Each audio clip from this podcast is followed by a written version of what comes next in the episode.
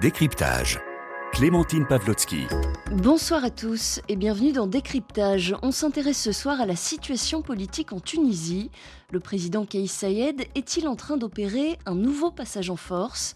Quatre mois et demi après s'être arrogé les pleins pouvoirs avec la dissolution en juillet du Parlement, le dirigeant a dévoilé lundi sa feuille de route institutionnelle. L'année 2022 sera rythmée par plusieurs rendez-vous politiques, à commencer par une consultation populaire et électronique. Elle se tiendra entre janvier et mars prochain. Un référendum sera ensuite organisé le 25 juillet sur un projet de constitution remanié. Et puis des législatives se tiendront le 17 décembre 2022. D'ici au scrutin, le Parlement reste gelé, il n'y aura pas de retour en arrière possible, affirme le président tunisien. Alors faut-il y voir une nouvelle dérive autoritaire? Quelles peuvent être les intentions politiques de Kais Sayed à long terme et jusqu'où peut-il aller? On en parle pendant 20 minutes avec nos invités. Bonsoir Sophie Bessis. Bonsoir. Merci beaucoup d'être avec nous. Vous êtes historienne et politiste, spécialiste de la Tunisie et plus largement du Maghreb. Et nous avons également le plaisir d'être en ligne avec Khadija Mossen Finan, politologue, enseignante chercheuse à l'université Paris 1 Panthéon-Sorbonne, spécialiste du Maghreb et du monde arabe. Bonsoir et bienvenue à vous. Bonsoir. Alors cette feuille de route, elle était euh, très attendue depuis cet été. Euh, Sophie Bessis, comment est-ce qu'elle a été euh, accueillie d'abord par la classe politique tunisienne? Fort mal. C'est-à-dire qu'en fait, si on reprend le déroulé des événements depuis le 25 juillet euh, dernier, c'est-à-dire depuis le premier coup de force, si je puis dire, du, du chef de l'État, puisque ce coup de force s'est déroulé en plusieurs étapes, 25 juillet, 22 août, 24 euh, août, 22 septembre, et nous sommes dans la dernière séquence de ce qu'on pourrait appeler un coup d'État constitutionnel, dans la mesure où, à chaque fois, le chef de l'État a d'abord gelé le Parlement, puis l'a dissous de fait, a ensuite euh, abrogé de fait la Constitution avec le décret présidentiel du 22 septembre dernier. Et c'est bien la première fois qu'on voit qu'un décret présidentiel est supérieur à la loi fondamentale dans l'esprit euh, présidentiel. Et aujourd'hui, donc, euh, le président a prolongé lundi dernier l'état d'exception jusqu'à jusqu'au 17 décembre 2022, c'est-à-dire encore pour un an. Il s'arroge donc les pleins pouvoirs pour un an encore. Alors, ce qu'il convient de remarquer, c'est que le 25 juillet dernier, une grande partie de la population avait approuvé le coup de force du chef de l'État, dans la mesure où c'est effectivement euh, le Parlement, l'Assemblée des représentants du peuple, ainsi qu'elle s'appelle officiellement, donnait d'elle une image absolument désastreuse. Oui, cette fois, c'est vrai qu'il n'y a pas eu d'explosion de joie comme on a pu le voir euh, en juillet. comment est-ce que vous l'expliquez, euh, Sophie Bessis? Alors, et pour une raison très simple, euh, c'est que je vous le disais, il y avait cette, ce soutien populaire très fort le 25 juillet euh, du fait des dérives de la classe politique tunisienne qui, avait, qui avait fait preuve d'une irresponsabilité très grande. Et depuis euh, cinq mois et demi, eh bien, rien ne s'est passé. Sinon, des étapes supplémentaires de, disons, des pleins pouvoirs présidentiels jusqu'à aujourd'hui. Rien ne s'est passé là où les Tunisiens et les Tunisiennes attendaient le chef de l'État, c'est-à-dire un début de commencement de résolution de la, question économique et sociale. L'inflation est ravageuse, euh, les gens ne vont pas bien, et sur le plan économique et social, rigoureusement, rien n'est fait. Et alors justement, pour euh, illustrer euh, ce que vous dites, Sophie Bessis, je voudrais qu'on écoute le, témoignage d'un membre de l'opposition politique, puisqu'au lendemain de ces annonces, donc mardi hein, de, cette semaine du, président Kaïs Sayed, Plusieurs opposants politiques se sont euh, réunis à Tunis. Ils disent vouloir mettre euh, en place ce qu'ils appellent un mouvement de sauvetage national et ils mettent justement l'accent sur la situation économique du pays. Je vous propose donc euh, d'écouter Ahmed Nejib Chebi. Il est à la tête d'une formation de gauche. Un seul homme s'accapare le droit de décider pour la nation. Le pays a besoin d'être sauvé. Le sauver de l'effondrement, le sauver de la dictature, revenir à une démocratie et relancer l'économie tunisienne autour d'un gouvernement de sauvetage sur la base d'un programme de sauvetage. Euh, Khadija Mossen Finan, euh, c'est vrai que l'urgence économique et, sociale euh, a été la grande absente hein, du, discours du président tunisien lundi. Comment est-ce que vous l'expliquez? Oui, alors effectivement, la question économique et sociale euh, n'a pas été abordée, je dirais, depuis 2011 par les différents gouvernements, pas plus que par le président Kais Saïd, que ce soit cet été ou que ce soit lors des dernières annonces euh, qui ont été euh, faites. Et au niveau des revendications, des demandes, on ne voit pas non plus, même de la part de l'opposition, cette, si vous voulez, la centralité de la question euh, qui euh, soit mise euh, en place. Je crois que la priorité est donnée à ce que veut montrer Kais Saïd, c'est-à-dire la nécessité pour lui de changer le système politique, de changer la vie politique, comme si l'économie et le social découleraient de manière mécanique de ce changement qui viendrait. C'est une grave erreur et euh, les réformes en matière économique et sociale étaient certainement attendues. Alors il n'y a pas de réaction dans ce sens aujourd'hui, euh, mais euh, les réactions peuvent venir. Elles peuvent venir euh, de la part des chômeurs, de la part des régions dont les inégalités, qui souffrent des inégalités et les inégalités sont de plus en plus grandes. Donc, on s'attend à un hiver extrêmement tendu au niveau social. Donc, les réactions ne sont pas là, mais elles ne vont pas tarder à venir et c'est très probablement là que va se situer euh, la limite euh, de ce projet ou de cette offre politique que fait aujourd'hui Kais Saïd. Alors justement sur cette euh, volonté du président tunisien de, refonder hein, en quelque sorte le, système politique, il a annoncé hein, lors de son discours de lundi des consultations populaires auraient lieu entre janvier et mars en vue du, référendum qui se tiendra le 25 juillet euh, prochain, euh, référendum qui doit euh, ouvrir la voie à la rédaction d'une nouvelle constitution. Et non, non, elle n'ouvre pas la voie. en tout cas, les, amendements, Sophie Bessis, en tout cas, les, amendements électoraux seront discutés. Non, non, ce n'est pas le référendum qui ouvre la voie à une nouvelle constitution. Le, la population tunisienne est appelée le 25 juillet 2002 à approuver la constitution qu'on lui présentera. Donc en fait, cette constitution sera rédigée avant le 25 juillet. Bien sûr, hmm. elle peut être rédigée par, euh, par, euh, par décret présidentiel. Il y aura donc euh, cette phase de consultation populaire, ce référendum, Sophie Bessis. C'est une façon pour Kais Saïd de, de, de légitimer son souhait de modifier la Constitution? Évidemment, c'est-à-dire que, le président Kais compte sur sa popularité actuelle, sans s'apercevoir ou sans vouloir voir qu'elle s'effrite considérablement aujourd'hui. C'est-à-dire qu'il est encore populaire, mais par rapport au mois de juillet, cette, popularité est vraiment en, train de se déliter dans la mesure où euh, ce, chef de l'État qui est effectivement, qui a été toute sa vie enseignant en droit constitutionnel, eh bien, n'est préoccupé que par les institutions. Le reste de la vie tunisienne ne le préoccupe absolument pas. Ce qui est préoccupant de sa part, en revanche, c'est que d'une part, il est bien évident que la nouvelle constitution qu'il va proposer aux citoyens sera une constitution de type présidentielle, sinon présidentialiste, c'est-à-dire qu'on retourne, si vous voulez, à l'avant 2011 au point de vue constitutionnel, alors que même s'il n'a pas fonctionné, même s'il a mal fonctionné, même si euh, la classe politique s'est avérée euh, inférieure, bien inférieure aux défis qu'il attendait, mais enfin, un régime parlementaire avait été institué par la Constitution de 2014, on efface tout on efface tout et on reprend le présidentialisme. Ça, c'est la, ça, c'est la première chose et c'est, me semble-t-il, grave. Et puis, deuxièmement, le fait d'organiser des élections législatives dans un an montre que euh, bien, le président est entré dans un, dans un processus non constitutionnel, dans la mesure où cette constitution et ces élections, euh, d'abord les élections euh, signifient que le Parlement est réellement dissous et la constitution ne sera discutée pratiquement par personne. Une constitution en ligne, une consultation en ligne, on ne sait pas très bien ce que ça va donner. Et alors, euh, effectivement, il y, a ce choix assez particulier d'une plateforme hein, électronique pour, euh, euh, pour mener ces consultations populaires. C'est vrai que ça peut étonner hein, dans un pays où le, où le réseau est encore assez peu développé, où une grande partie de la population n'a pas forcément les, moyens de s'équiper en, informatique. Khadija Mohsen Finan, est-ce qu'il n'y a pas un risque que cette plateforme numérique se retrouve finalement dominée par les, partisans du, président qui maîtrise déjà le digital?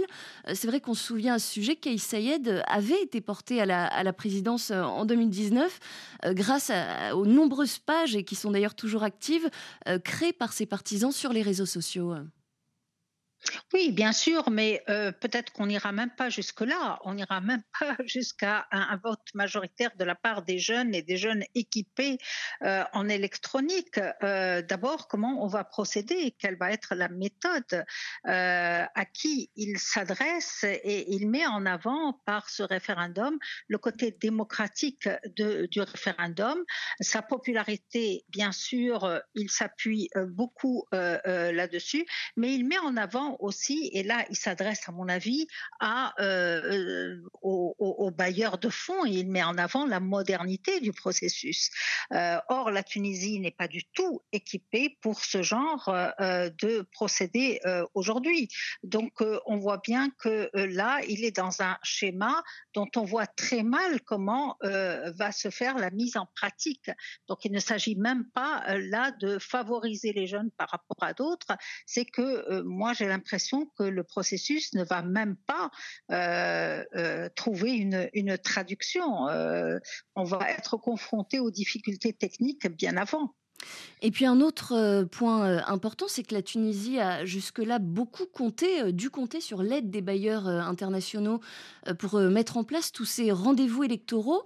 On se demande aujourd'hui, Sophie Bessis, comment l'Union européenne, par exemple, pourrait financer des élections qui sont finalement en rupture avec le, système constitutionnel actuel. Tout à fait. Je voudrais revenir sur ce volet économique. Effectivement, vous avez tout à fait raison, dont les financements sont une des dimensions, y compris les financements extérieurs. Alors, il semblerait, euh, d'après les déclarations présidentielles, que d'abord, le, chef de l'État voudrait combler les trous euh, abyssaux des finances publiques par une contribution des supposés chefs d'entreprise corrompus euh, et alors, alors que la Tunisie a besoin de vraies réformes, comme une grande réforme fiscale, par exemple, dans la mesure où la fiscalité tunisienne est extrêmement inégalitaire, extrêmement inéquitable, hein, que personne n'a osé faire une réforme fiscale dans ce pays. Euh, le chef de l'État dit bon ben voilà, les voleurs ou ceux qui sont supposés être voleurs vont donner une partie de leur argent et ils vont l'investir dans les zones euh, déshéritées et puis leur ardoise sera effacée. c'est pas une politique économique, ça d'abord. C'est quand même un bricolage tout à fait étonnant et il, cela serait étonnant que les bailleurs de fonds, et j'y reviens, euh, se satisfassent de ce type de mesure euh, qui n'en est pas une euh, pour, pour, commencer. par ailleurs, le Fonds monétaire international, qui fait partie des bailleurs de fonds institutionnels de la Tunisie, avait demandé avant le coup de force du, chef de l'État, que le syndicat soit associé aux négociations pour être certain que ces négociations puissent être validées par l'ensemble de la société, pas seulement par un gouvernement qui était boiteux à l'époque. Or, aujourd'hui, le syndicat s'est élevé euh, énergiquement contre les propositions économiques et sociales euh, du chef de l'État, dans la mesure où il propose également une ponction sur les salaires. Voilà. Donc, euh, je pense que les bailleurs de fonds occidentaux comme euh, multilatéraux, pour le moment, ne peuvent pas se contenter des propositions actuelles du chef de l'État et d'un gouvernement que l'on n'entend pas par ailleurs. Et juste pour euh, revenir sur ce volet euh, judiciaire hein, de, son discours, c'est vrai que le président Kaïs Saïd a annoncé qu'il souhaitait aussi traduire en justice ceux qui ont commis, dit-il, des crimes contre le peuple tunisien. Il s'en est notamment pris au parti islamiste Enarda, qui aurait, euh, selon un rapport de la Cour des comptes, perçu des financements étrangers. Il a aussi visé ceux qu'il avait euh, soutenus hein, du euh, le avait soutenu le 25 juillet avant de lui tourner le dos. Khadija Mohsen Finan, est-ce qu'il n'y a pas aussi de sa part une volonté de purge politique via le système judiciaire sous couvert de la lutte contre les délits économiques et financiers qui viserait finalement à affaiblir encore plus Enarda? Oui, alors euh, d'abord, il a soufflé euh, les partis politiques, mais il a aussi marginalisé euh, Ennahda. Et aujourd'hui, euh, sans la placer dans l'opposition, Ennahda a une épée de Damoclès sur la tête. Elle a une épée de Damoclès parce qu'il laisse planer justement le doute sur ces juridictions qui viendraient, ces procès qui se feraient et, il laisse entendre qu'il serait euh, lié aux assassinats, aux deux assassinats politiques des figures euh, de gauche euh, de 2013. Donc effectivement, il empêche euh, Ennahda d'agir, il l'empêche d'être franchement dans l'opposition et il, finalement, il l'affaiblit davantage. Mais je dois dire que l'affaiblissement d'Ennahda était déjà antérieur à euh, la manœuvre euh, de, de Saïd, puisque le parti islamiste a quand même beaucoup perdu ces dernières années. Entre 2011 et euh, les dernières élections en 2019, il a perdu un million d'électeurs. Il a perdu une partie, une grande partie de son identité, et plusieurs de ses cadres, plus de 100, enfin de cadres et sympathisants, ont démissionné en septembre. C'est dire si le parti est véritablement affaibli. Alors lui, euh, il lui a donné le coup de grâce, euh, si je peux dire, en l'écartant euh, davantage et en l'empêchant d'être sur la scène politique, ce qu'il voulait absolument. Et la seconde raison aussi qui, qui animait Ennahda, c'était d'éviter qu'il y ait des révélations compromettantes qui soient faites, des révélations relatives à l'existence justement d'un service de renseignement parallèle alors, et à un pardon, lien avec les assassinats. Oui. Pa pardon, je vous coupe, Khadija Mossen-Finon, mais c'est vrai que aujourd'hui Ennahda est condamné à a, occupé un, un rôle de, de, second plan. Quelle est, le, quelle est la carte finalement que le, le mouvement politique euh, peut jouer à présent euh? Alors, il peut y avoir ceux qui ont démissionné pensent déjà à mettre en place un autre parti euh, politique euh, qui euh, tirerait très certainement euh, partie euh, des, des, échecs euh, de Ennahda et un des échecs essentiels d'Ennahda, c'est que euh, quand il a, sur la base d'un compromis et d'un consensus avec Nida Tounes, c'est-à-dire avec les modernistes, de ce rapprochement n'est pas né un projet politique commun.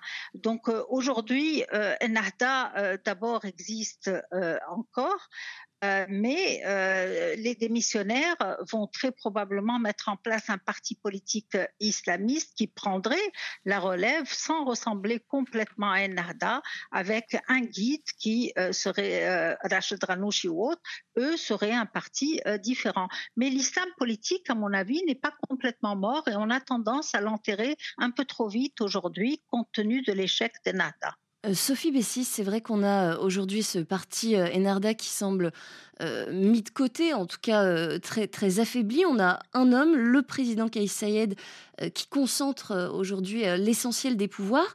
la question qu'on se pose finalement, c'est est-ce que la Tunisie n'est pas en train de se diriger vers une dictature?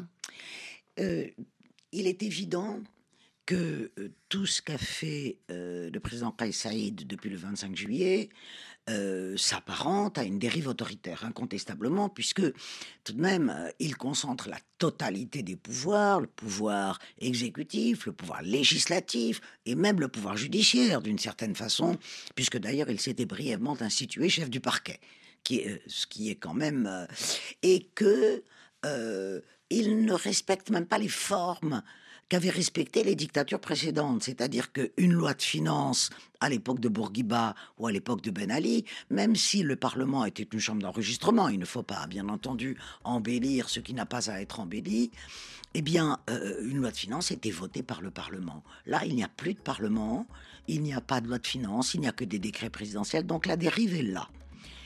La question qu'il convient de se poser, c'est est-ce qu'il aura les moyens de cette dérive présidentielle parce que il y a une vie politique, il y a une société civile et je ne suis pas convaincu euh, même si le chef de l'État l'est lui-même, qu'il euh, navigue en plein désert. La Tunisie est un pays très politisé. Merci beaucoup, Sophie Bessis et Khadija Mossen Finan, toutes, euh, toutes deux spécialistes de la Tunisie. Merci beaucoup et très belle soirée à vous à l'écoute de la Radio du Monde. Priorité santé. Igor.